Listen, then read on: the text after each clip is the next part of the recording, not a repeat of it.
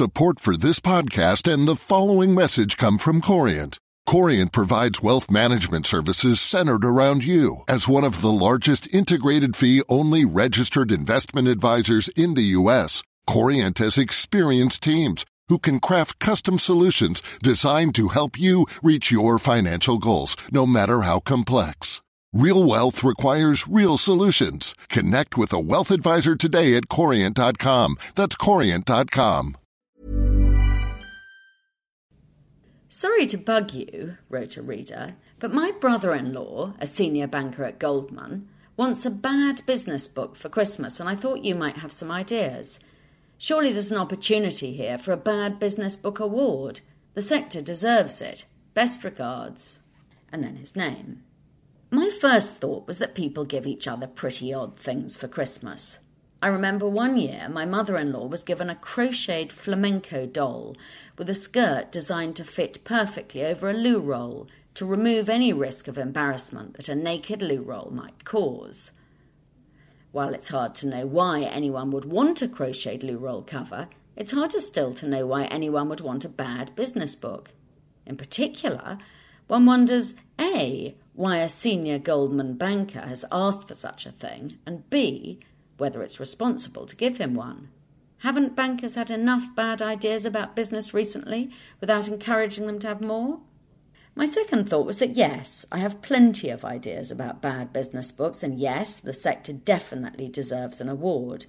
Every year, many thousands of business books are published, most of which seem to be piled all around me in the office, in crates, on desks, on the floor, falling out of cupboards, and so on.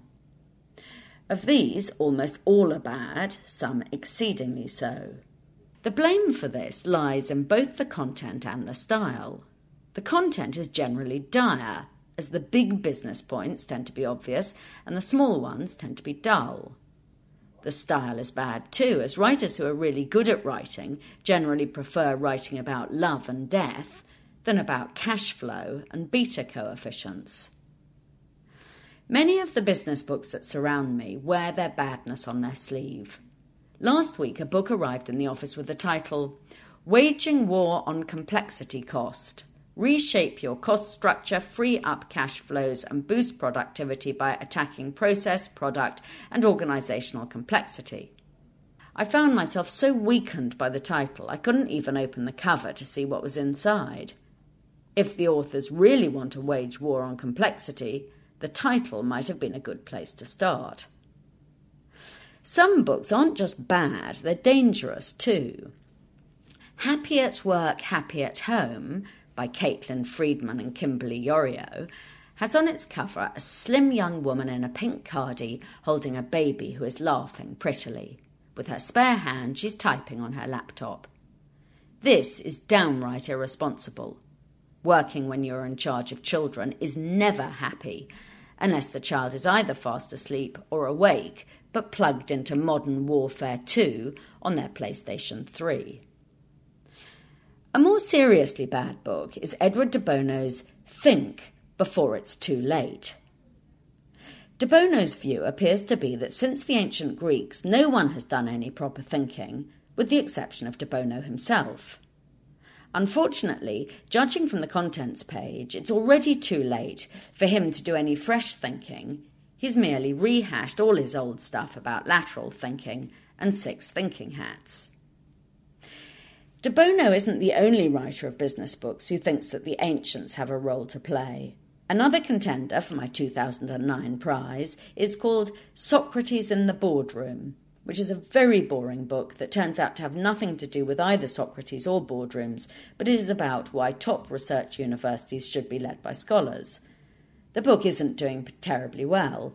It's number 362,135 on Amazon.com, which is a shame, as I can see mileage in further books in the same series Socrates in the Kitchen, Socrates in the Bedroom, and Socrates in the Downstairs Loo.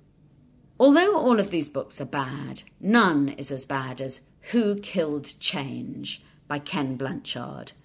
The story is a witty whodunit featuring a Columbo style detective investigating the murder of someone called Change and who interviews suspects called Ernest Urgency, Claire Communication, and Peter Performance Management.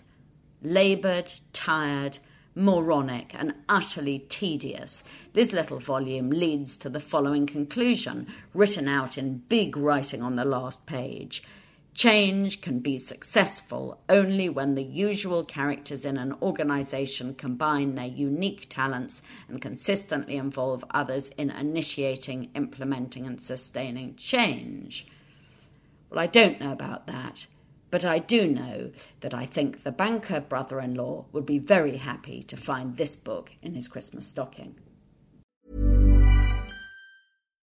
You know how to book flights and hotels. All you're missing is a tool to plan the travel experiences you'll have once you arrive. That's why you need Viator. Book guided tours, activities, excursions, and more in one place to make your trip truly unforgettable. Viator has over 300,000 travel experiences to choose from. Everything from simple tours to extreme adventures and all the niche, interesting stuff in between. So you can plan something that everyone you're traveling with will enjoy. Real traveler reviews give the inside scoop from people who've already been on the experiences you're considering. So you can plan with confidence. Free cancellation helps you plan for the unexpected and 24-7 customer support means you can travel worry free. Download the Viator app now and use code Viator10 for 10% off your first booking in the app. Find travel experiences for you. Do more with Viator.